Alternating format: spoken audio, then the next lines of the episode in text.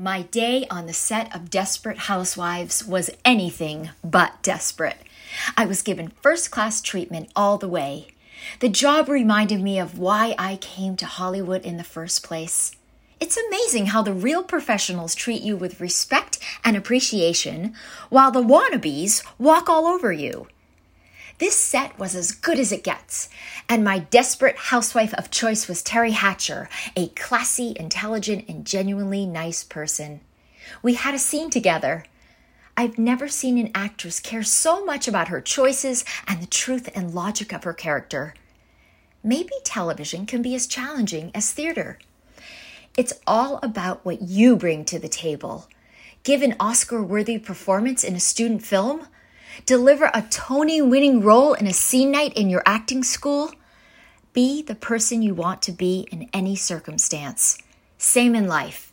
Be honest in a room full of liars. Be the best.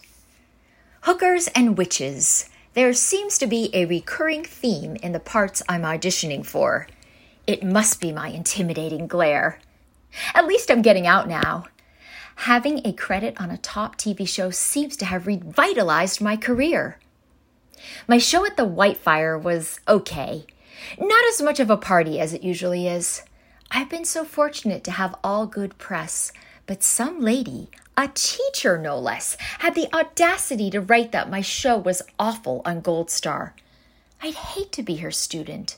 No praise for effort or ideas for improvement, just, you're awful. I know I'm not awful, so it doesn't matter. Besides, I can't be everyone's cup of tea.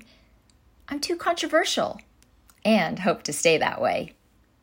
I auditioned for a new J-Lo music video. I was shocked on how disorganized the audition was. I felt it was unfair that people waited hours to be seen while some arrived and were seen right away. So I became my best Norma Rae and got to work defending the rights of my fellow actors. It made me feel good. I hate seeing people being taken advantage of. I was blessed with a big mouth and I intend to use it. I could create a career patrolling auditions, being an undercover agent for SAG, or maybe I'd prefer to be like Spider Man and just do it to better the world. I'll need a costume, of course, and a new name.